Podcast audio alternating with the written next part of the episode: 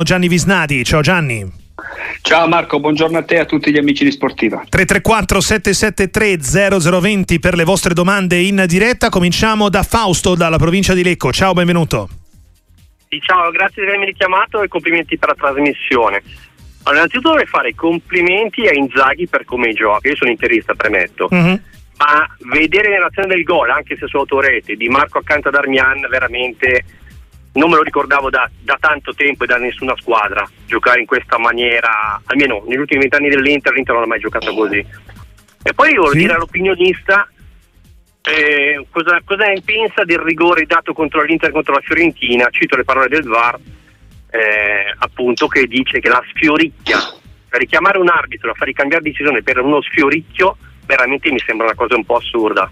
Grazie, vi ascolto. Bene, questo episodio e poi, insomma, tuo giudizio, Gianni, è l'Inter più bella degli ultimi vent'anni? Beh, eh, sai, io credo che i tifosi siano. Questo, questo radioascoltatore sta dicendo un'altra cosa rispetto a quella che andavo a dire io. Eh, non gli importa le, le vittorie, lo sta dicendo adesso che è più bella e secondo me però secondo me poi ci si lega alle vittorie, per cui l'Inter più bella, credo che finché non arriveranno pari successi, credo che rimanga quella del 2010, credo. Mm. Poi dal punto di vista estetico eh, si può essere d'accordo, a me piace molto, l'ho detto tante volte, l'Inter di Inzaghi mi piace, ha un timbro, ha preso la squadra da Conte che aveva costruito la squadra in un certo modo e l'hanno smontata la prima volta vendendogli dei giocatori importanti, l'ha ricostruita è andato avanti poco, poco alla volta. Eh, sempre giocando così, giocando così, giocando così, giocando meglio. Io penso che l'Inter di quest'anno, l'Inter di questo mese, l'Inter di oggi sia l'Inter, non l'Inter più forte di, che ha avuto Inzaghi, ma che sia l'Inter migliore sicuramente, perché è il lavoro che si stratifica anno dopo anno, nonostante molti molti cambiamenti che sicuramente non sono tutti ispirati dal tecnico, anzi non sono ispirati dal tecnico ma sono ispirati dalle necessità, eh, dalle necessità eh, finanziarie del, del, club che deve fare questo tipo di politica. Il, il rigore eh, di Fiorentina Inter. Il rigore di Fiorentina Inter eh, io non, probabilmente questa frase è venuta fuori alla trasmissione. Sì, in eh, pratica la sfioricchia era relativa alla palla, eh, poi prende Enzola, ti ricordi no, quell'episodio? Inizialmente sembrava che prendesse solo il giocatore avversario, invece anche il VAR poi aveva notato che eh, prima di, di, colpire l'avversario aveva sfioricchiato il pallone, così è stato detto in sala VAR. Vabbè, per me quello, per me quello eh, ma è il pugno in uscita del portiere, sì, giusto? Sì, quello, quello. Per, me, per me quello è calcio di rigore, mm-hmm. senza VAR, senza niente, poi è arrivato col VAR, ma per me quello è calcio di rigore, non, que- non è uno di quegli episodi che mi fa, che mi fa mh, sul quale tanto bisogna discutere. Il portiere è uscito, ha preso la palla, ma anche se ha preso la palla ha dato un cazzotto al giocatore. Mm. Eh, quindi voglio dire, meno male che non, si, fatti, che, che non si è fatto male Zola. Andiamo invece in provincia di Caserta, salutiamo Marco in linea con Sportiva. Ciao. Ciao, buon pomeriggio a tutti e complimenti per la trasmissione. Grazie. Io vi disturbo perché volevo fare una domanda, ho fatto una riflessione, stamattina leggevo un attimino i quotidiani e mi è balzato all'occhio l'episodio da rigore in Inter-Juve uh, neanche tra l'altro visto e rivisto nelle diverse moviole del fallo subito da Turam. Mi chiedevo se quel fallo fosse stato decisivo per il risultato, cosa sarebbe successo e perché invece è passato così in sordina. Secondo me magari forse sarebbe meglio proprio approfittarne del fatto che non è stato decisivo per il risultato per fare magari un discorso sano, costruttivo. Era soltanto una riflessione okay. che volevo condividere con voi. Ciao Marco, qui dobbiamo però Gianni aspettare il prossimo di Open VAR, come si chiama quella trasmissione. sì, dobbiamo, aspettalo tu però Marco, a me, Open VAR, a me Open VAR non piace, perché ci fanno, ripeto, ci fanno vedere quello che vogliono loro, come vogliono loro, quando vogliono loro. Mm. E quindi mi fermo a quello che ho visto, eh, l'arbitro è una di quelle situazioni che potrebbe non aver, che, che concedo all'arbitro di non vedere il VAR, chi guarda quell'immagine alla televisione non può non capire che quello è calcio di rigore, perché non è intervenuto, ci spiegheranno con la supercazzola del, del protocollo che, che, che, and- hanno, che, hanno, ragione loro. Però quello è calcio di rigore. Capi- se un, nell'antevar, se non fischiano quel rigore lo capisco, perché si può non vedere. Davanti alla televisione di cosa stiamo parlando? È rigore quello. 334 773 0020 Paolo che si accoda a questi complimenti a Inzaghi, tifoso interista da eh, Shanghai e poi chi a completare il capitolo Inter, Francesco da Milano scrive che nel non essere riuscito a vendere Sensi vede un lato positivo, avere un Sensi in più con i tanti impegni e con i possibili infortuni può essere una risorsa. Condividi? Sì, condivido, ma deve venirci una, un'ecatombe perché perché Sensi vada in campo. Mi sembra che gioca molto poco eh, Klassen, eh, quindi no, penso che l'Inter l'avrebbe ceduto, l'avrebbe ceduto volentieri per liberare uno slot. Eh, eh liberare non uno slot ma liberare uno stipendio, eh, sì. sgravare il, il, il, bilancio di cinque mesi di stipendio. Non, non, non credo che, che, la parabola di Sensi è molto strana perché Sensi evidentemente è molto fragile, però poi si deve essere anche un po' perso lui perché adesso non è che stia, che stia male. Io lo ricordo quando fa il salto e, e arriva eh, dalla provincia a Milano fa sei partite eccezionali, anzi cinque partite eccezionali. Era la cosa più bella di quell'Inter, era la prima Inter di Antonio Conte. Si fa male contro la Juventus, era la sesta giornata e poi non è più stato lui. 334 773 0020 spazio anche a Giuseppe dalla provincia di Cosenza. Buonasera. Salve, buonasera. Senta, io volevo sapere eh, dall'opinionista, visto che sono un tifoso laziale, se usciremo fuori da questa situazione, perché io non riesco più nemmeno a vedere le partite. Cioè, sapevo con l'Atalanta che avremmo perso, abbiamo perso contro l'Inter e potevamo perdere 15-20 a 0 senza reazione, giocatori senza voglia. A me, secondo me, non si può andare avanti così perché si rischia, si rischia di arrivare decimo posto. Siamo stati aiutati dal calendario perché si riescono, si riescono a vincere partite con squadre decisamente più deboli, ma a volte anche faticando. Quindi okay. sull'esempio della Roma con Murigno io farei la stessa cosa. In più c'è una riflessione sulla Juve, perché stamattina sentivo il dibattito mm. sulla Juve mm-hmm. e secondo me la Juve c'è un potenziale straordinario ma deve per forza cambiare modulo, perché con il rientro di Sule con Iltiz di lancio facendo un 4-2-3-1 con Chiesa, Iltiz, Sule dietro via Vlaovic secondo me la Juve ok, il cambio modulo del... Solo... Bene, grazie Giuseppe. Quindi una riflessione tattica sulla Juve del futuro e per la Lazio serve fare come ha fatto la Roma con Mourinho? Gianni? S- sinceramente non credo, intanto perché la Roma eh, adesso giocherà delle partite difficili e quindi magari tutto questo bello che si dice della Roma oggi va rivisto tra un mese dopo, il, dopo l'Inter, dopo lo spareggio col Feyenoord. E bocca al lupo a De Rossi però è lui Daniele il primo a sapere che il difficile div- arriva adesso e per il caso della Lazio di questa stagione è, è, uno di quei casi che andrebbero studiati a fondo e che solo dall'interno si può capire cosa è successo. Ci sono calciatori che l'anno scorso eh, hanno giocato probabilmente, anzi sicuramente al 110% delle loro possibilità, delle loro potenziali, oltre il loro potenziale, penso a Casale, penso a Romagnoli, penso a Zaccagni e questi stessi giocatori quest'anno un po' per gli infortuni ma molto anche senza infortuni invece sono la prima secondo me spiegazione della stagione negativa della Lazio.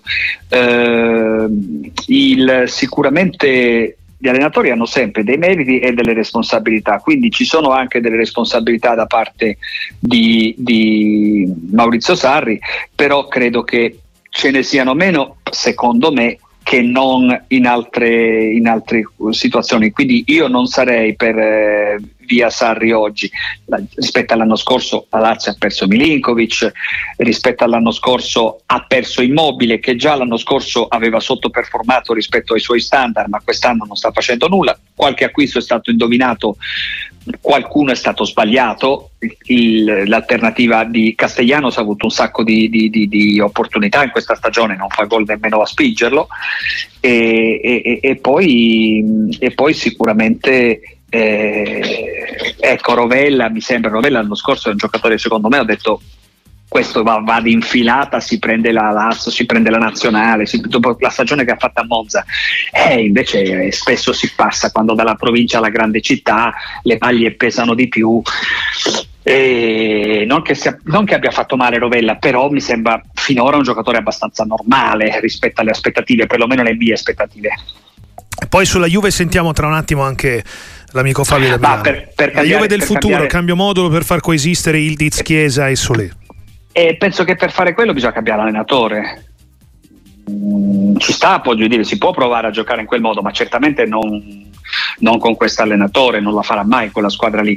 Poi penso che la Juventus qualcuno di questi giocatori proverà a venderli in estate per eh, finanziare il mercato che di fatto in questa stagione non ha fatto. Quindi io credo che siano, a parte Ildis, tutti in vendita. Fabio da Milano, ciao, buonasera. Io ci saluto innanzitutto eh, calorosamente, complimenti per la Si sente molto male Fabio però, eh? Proviamo a recuperarlo con Alessio Pin in regia 334 773 0020. Allora, ti chiede Emanuele, Gianni, eh, pensi che sia possibile far convivere Benasser e Adli nel centrocampo del Milan? Sì, sì, sì, penso, penso, di sì, penso che non lo farà però Pioli perché perché Benasser quando sta bene adesso rientra eh, tutto deve, deve, sicuramente giocare. Parliamo di formazione ideale poi ci sono ritorna l'Europa League quindi magari succederà che giocheranno insieme però la coppia, la coppia è Reinders Benasser eh, domenica Reinders è squalificato potrebbero farla e a me lì piace molto, l'ho già detto tante volte, è un giocatore, ha avuto un terzo delle possibilità di tutti gli altri, non difende bene, ma non difende bene perché il Milan che non difende bene, a piede, ha idee, a calcio. Io su Adli in questi due anni avrei giocato qualche fish in più. Eccoci ancora con Fabio, ciao, buonasera. Ciao, ciao ancora. Grazie mille. Eh, io volevo dire due cose. Una è che non sono d'accordo sul fatto che sia rigore l'uscita di Sommer, perché il portiere che esce prende la palla sia sull'uscita alta che sull'uscita bassa. Non può essere rigore, altrimenti le uscite basse sarebbero tutte rigore, perché il portiere prima prende una palla e poi travolge l'attaccante, ma non è mai rigore. Allo stesso modo non dovrebbe essere quella in uscita alta perché non c'è nessuna intenzione di prendere l'attaccante. Poi per la dinamica dell'azione eh, purtroppo l'attaccante eh, è stato un po' travolto dal portiere, ma sono dinamiche normali di gioco. La seconda è che a prescindere dai risultati che riuscirà a ottenere l'Inter se a vincere ancora ulteriormente oppure no, credo che quello che ha creato Simone Inzaghi a livello di gioco sia veramente unico, come ha detto eh, l'ascoltatore di prima, e che l'Inter non si è mai vista giocare così bene. Questo rimarrà comunque. Eh, Bene, ok, grazie finito. mille a Fabio da Milano. Gianni. Sono d'accordo che, che sui su, meriti di Inzaghi, io parlavo bene di Inzaghi quando Marotta lo voleva mandare via, quando Marotta parlava ai giornali e alle televisioni dicendo che il problema è che non venivano fatti giocare determinati calciatori e tutto. Parlo dell'anno scorso prima della partita di Benfica, lo facevo qui a Radio Sportiva, lo scrivevo sul giornale, per cui voglio dire, a me di Inzaghi nessuno può dire nulla. Vorrei che queste stesse persone però dicessero le stesse cose il malaugurato per loro e per, e per, eh, Simone giorno in cui l'Inter non dovesse vincere qualcosa. Ecco, che adesso è facile dire che l'Inter è, è bella, è forte, è divertente, perché è in testa alla classifica, ha battuto la Juve, va avanti in Champions League, ha vinto la Supercoppa. Eh, quindi io penso che l'Inter vincerà il campionato, ma se l'Inter non vincerà il campionato, la colpa di chi sarà Marco secondo te? sarà solo di Simone Zaghi e, ce lo verranno a dire queste stesse persone. Poi se pensa che quello di Sommer non fosse rigore, va bene, d'accordo. Libero, libera interpretazione e libero stato.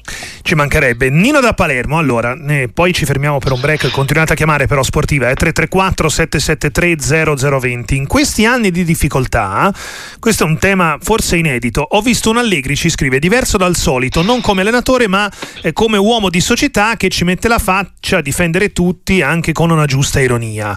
Guardia i ladri, i parocchi, i permalosi, eccetera. Potrebbe configurarsi, ti chiede Nino da, Nino da Palermo, un futuro nella dirigenza per Allegri, se non addirittura un presidente stile Boniperti?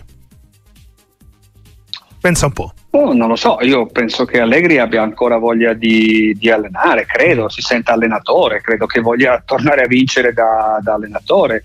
Eh, io credo che Allegri abbia fatto questo ruolo che viene un po' indicato l'abbia fatto molto, cita tutte frasi dell'ultimo mese mm. che hanno fatto più o meno ridere. A me sembra che il vero lavoro difficile l'abbia fatta nella scorsa stagione, da solo, da solo, lì da solo davvero, nel tenere in piedi la squadra. Quest'anno eh, la Juventus una struttura societaria ce l'ha, eh, la Juventus... Eh, Bah, guarda, per rispondere in maniera secca, no, non credo che debba fare, mm. che, che, che, che, diventerà dirigente e nemmeno ce lo vedo tanto dirigente, ce lo vedo molto più uomo di campo, con le sue idee, con, uh, con la sua squadra e dire, Allegri ha sempre ispirato tutti i mercati della Juventus perché la Juventus giovane che tanto viene lodata in questa stagione e la Juventus che l'anno scorso ha comperato Paredes, Di Maria, Bremer, l'anno prima Danilo, a suon di fine contratto a 7-8 milioni netti, a suon di 35-45 milioni di acquisti. Quest'anno la politica dei giovani non è che l'ha presa Allegri perché sulla via di Nazareth o sulla via della, di Venaria Continassa ha, ha avuto la folgorazione, è perché erano finiti i quattrini. Tutti voi per Gianni Visnadi 334 773 0020, poi torniamo sui temi che non sono calcio e riprendiamo il grande dibattito intorno al campionato di Serie A, presente e futuro di molte squadre, dalle panchine alle dirigenze, fino anche ovviamente al futuro di grandi campioni come Lautaro Martinez, Leao, Osi Osimen eppure il futuro della UEFA e della Superlega con le ultime parole da parte di Ceferin. Prima però le vostre di parole come quelle di Antonio da Montecatini, buongiorno. Buonasera, buongiorno, complimenti per la trasmissione, Grazie mille. sono doverosi perché veramente è una trasmissione bellissima. Volevo dire qualcosa che riguardo al rigore famoso di eh, ha provocato somme no? su, eh. su sì. Cioè, sì. se anche prima si prende la palla mm. e poi si fa fallo, il rigore c'è ugualmente, perché immaginiamo un attaccante davanti al portiere, scatta il portiere, il portiere prende prima la palla, la sposta, però poi prende l'attaccante e gli impedisce magari di riprendere la palla che ha spostato il portiere. Cioè non è detto che se prima il portiere prende vero, la palla... Sì, sì, sì, non è, una, una, non è una discriminante assoluta. Era su questo, Antonio, che volevi parlare? Ci sono stati casi in cui un, un, calciatore davanti al portiere l'ha scartato, il portiere ha preso prima la palla e l'ha spostata di 5 metri. Però eh, ha impedito poi facendo fallo sui, sui giocatori che il giocatore riprendesse la palla. Ok, sì sì certo ci ricordiamo casi del genere, no? perché prima Gianni l'ascoltatore faceva riferimento alle uscite basse, però qua c'è anche un concetto diverso, quello insomma di eh, entrata imprudente che mette a repentaglio l'incolumità dell'avversario, come quella di Sommer, forse può essere stato anche quello, no? un metodo di valutazione. Sì, sì, sì, certo, certo, ma è vero quello che è stato detto adesso un po' meno quello che è stato detto prima, secondo me, però eh, voglio dire, poi secondo me la cosa più giusta è analizzare caso per caso, è rigore, non è rigore, quello per me è rigore, punto. E poi è chiaro che, scusami, ti rubo ancora un secondo. No, no, cioè, ci, il, i, i, ci, ci, sono, il regolamento è stato cambiato, è stato cambiato molto. Adesso se, lo step on food, lo step on food a volte ci fa dare dei rigori che fanno ridere solo perché uno ha, ha, ha picchiato, ha pestato la, la, scarpa, ha toccato la scarpa. Mm, giocatori che, che vanno apposta, a, non conta cercare di arrivare sulla palla per cercare di calciare, per cercare di impossessarsela, per cercare di gestir, gestirla. Conta, parlo dell'attaccante, arrivare davanti per farsi fare quel tocco mm, del tutto eh, il, il più delle volte ingenuo, maldestro, ma non sarebbe mai quello un fallo da calcio di rigore. Per citare Murigno, ma è una frase che a me piaceva dire dieci anni fa, eh, la massima punizione, che era il modo dei Niccolò Carosio di raccontare il, il, calcio di rigore, la massima punizione deve venire per, per, per un delitto vero, non per un tocchettino stupido come questi falli di mano in questo turno sono stati dati sacrosanto, bisogna sentire i moviolisti che dicono fallo di mano sacrosanto, sarà anche sacrosanto, ma è del tutto fortuito, del tutto involontario, del tutto ininfluente, ma non prevede più il regolamento la involontarietà, lo so anch'io, ma il regolamento è stupido. Il regolamento è sbagliato, il regolamento va cambiato perché ci sono state due calci di rigore dati per due falli di mano assurdi in questa giornata di campionato. Scusa. Niente, no, ah, sì, sì, qui per questo Gianni, ci mancherebbe. No, stavo dando la parola a Mario da Cosenza, poi c'era anche un messaggio eh, di un amico molto accorato sul Napoli, ma prima c'è l'ascoltatore in diretta. Ciao Mario, buonasera. Buonasera, complimenti per la trasmissione. Volevo fare una domanda all'opinionista Vai. e anche a lei. Come mai i giornalisti, eh, gli operatori del settore non dicono mai in diretta ad Inzaghi, io sono un tifoso interista, come mai non dicono ad Inzaghi che sbaglia molte volte, anche se ha dato un buon gioco all'Inter, eh, vinciamo, tutto quello che volete. Però nessuno di voi ha mai detto, contestato le sue sostituzioni, mm. che sono determinanti alcune volte sulle partite. A dir poco, quando abbiamo perso lo scudetto, eh, eh, la, la, lo scudetto è stato perso col Milan al settantesimo vincevamo 1-0 e va a togliere Cialanoglu Bastoni e Perisic. Okay. L'ultima domenica, l'ultima partita, anche lì va a togliere Turam per mettere Arnautovic.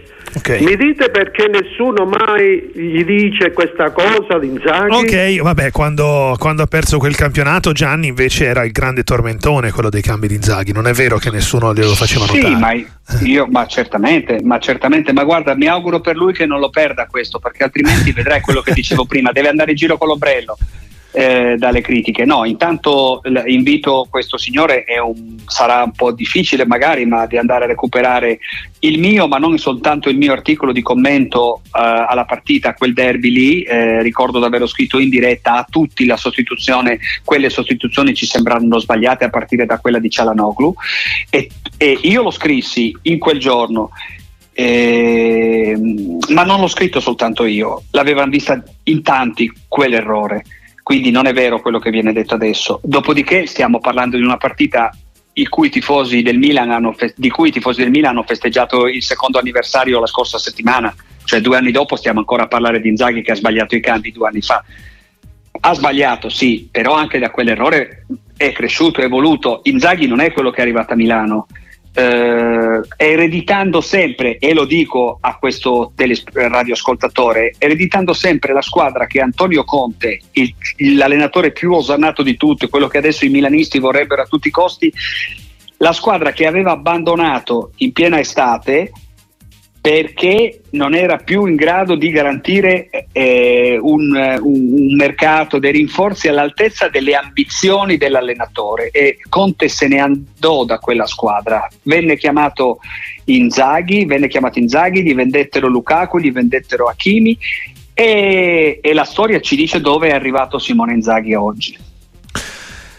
C'è un altro amico in linea al 334 773 0020, lo salutiamo tra poco. Prima ti leggo il messaggio di Andrea, forse perché lo vedo con gli occhi del tifoso innamorato, ma solo io nelle giocate, nei dribbling nelle idee di gioco eh, di Quaraschelia rivedo Savicevic. Eh, tanta, tanta roba, eh, piede diverso, ma, ma, ma tanta roba. Eh, tra l'altro l'Italia non ha visto il miglior Savicevic. Eh, noi abbiamo Savicevic, il ricordo di Savicevic, anche se sono passati 30 anni, eh, è sempre difficile fare secondo me il parallelo, e questo lo diciamo tutti, tra epoche diverse, sì. ma soprattutto tra uno che ha appena cominciato e uno che ha finito. A fine della carriera di Farascheglia vedremo che cosa, che cosa ha fatto. Farascheglia mh, l'anno scorso ha avuto dei grandi, eh, dei grandi lampi, dei grandi, eh, ha fatto delle grandi cose, quest'anno un po' meno. Ecco, mi permetto di dire, avendo un'età che mi ha permesso di vedere il, il, tutta la parabola anche di Dejan Savicevic. Uh-huh. eh, aveva, de, aveva, più colpi secondo me Savicevic. Ripeto a dispetto del piede differente però eh, era più imprevedibile. Quara fa benissimo quasi sempre la stessa cosa Ecco, forse questo, però parliamo di un giocatore giovane che può ancora evolvere. Ecco. Certo. Alessandra invece eh, ha scritto più volte in giornata e voleva un commento sulla conferenza stampa che lui definisce imbarazzante su più livelli di Aurelio De Laurentiis. Eh, ha parlato per 90 minuti De Laurentiis. Più, fare, un commento, fa, fare, un, fare, un commento, mi, servire, mi, servirebbe un sacco di tempo. Guarda, io però non so se è il caso di usare questo eh, aggettivo, però non riesco a capire come si possa titolare, come si possa uscire. Eh, De Laurentiis ha chiesto scusa, ma De Laurentiis non ha chiesto scusa nemmeno ieri. De Laurentiis anche ieri ha dato le colpe a tutti gli altri fuorché a se stesso, perché non è colpa sua, eh, cioè non può acce- dire di avere, dire, prendersi la colpa perché non ha trattenuto Spalletti, ma cosa lo voleva trattenere con la forza? Lo voleva legare, lo voleva incatenare? No, e il presidente De Laurentiis dovrebbe dire ho sbagliato quando ho rinnovato con una raccomandata elettronica, con una PEC, il mio allenatore, l'allenatore dello scudetto, quello che in due anni mi aveva costruito una squadra al limite della perfezione.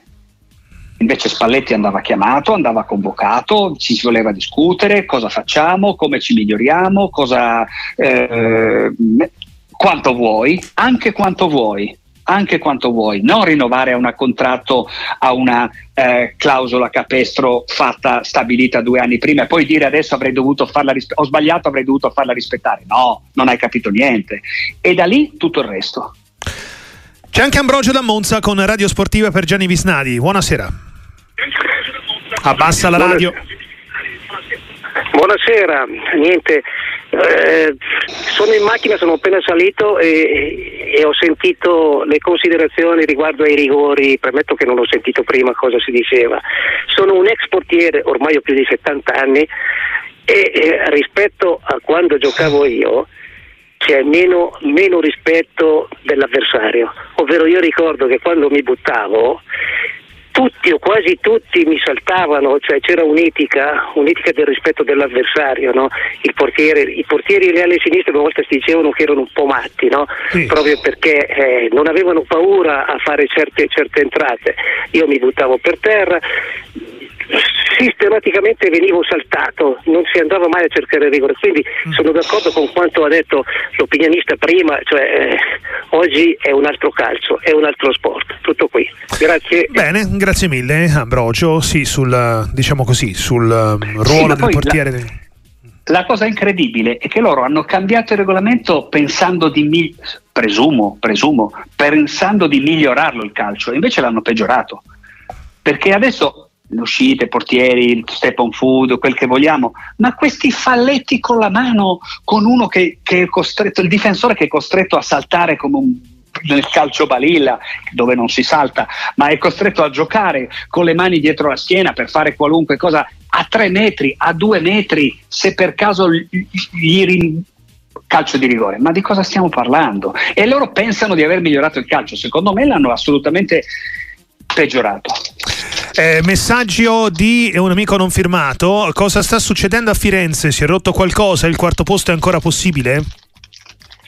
Allora, con una battuta, ma qua il, il calcio è sacro, quindi le battute non si dovrebbero fare. Io dico che si è rotto Nico Gonzales, prima ecco. cosa. E, e, e, e, di lì ci sono probabilmente, se non, non tutte, ma tante spiegazioni per, per, capire e interpretare questo mese e mezzo di difficoltà della Fiorentina. Poi si sono un po' sposate perché Nico aveva Fiorentina anche l'anno scorso due centravanti bruciati, anche quest'anno due centravanti o comunque uno, uno e mezzo bruciati. Ha, ha, avuto in questi anni con Italiano delle difficoltà a, a fare gol e, e, Nico le aveva un po' mascherate, un po' con le sue giocate, un po' con le giocate in favore degli altri, qualche gol di Bonaventura. Ehm, Ecco, nella prima parte del campionato la Fiorentina ha giocato tanto su Bonaventura, però Bonaventura ha 34-35 anni, ecco, anche lì forse tiri tiri, la corda un po' non si è ancora spezzata ma si logora.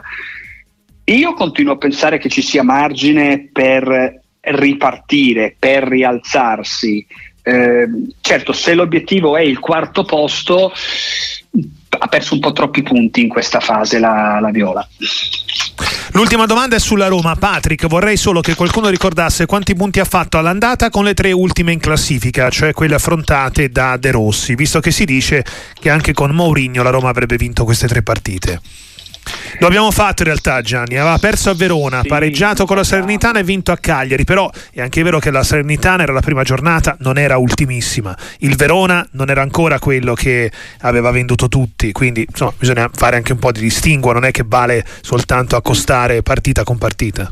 No, no, lo sappiamo, eh. ma è una, è una, delle tesi di... anche qui però sai, eh, il controprova ci sarà eh, sabato. Eh, sabato, tra poco, sì. sabato è un bel esame, sabato un bel esame perché ci ricordiamo tutti come la Roma non ha giocato nella partita di andata, una partita di uno squallore totale eh, senza, quasi, senza, quasi, passare la metà campo per un'ora. Eh, proprio rinunciare per quello che invece è il valore tecnico di, di, di, di questa squadra che sarà inferiore all'Inter, però mh, può fare molto di più di quello che stava facendo. E poi lo spareggio col Feyenoord. Lo spareggio col Feyenoord eh, è, un bel, eh, è una bella cartina al tornasole perché, perché Mourinho che queste tre partite io penso le avrebbe vinte anche col suo gioco, magari, magari maniera meno brillante, con qualche complimento in meno, con un po' di entusiasmo in meno nell'ambiente, avrebbe dato tutto verso quella, quel doppio impegno col Feyenoord e, e, quindi credo che quello sarà l'esame, il vero primo esame di Daniele, della Roma, non di Daniele, ma della Roma di Daniele De Rossi. Gianni Visnadi, grazie a prestissimo. Ciao a tutti, ciao. ciao Marco, buon pomeriggio.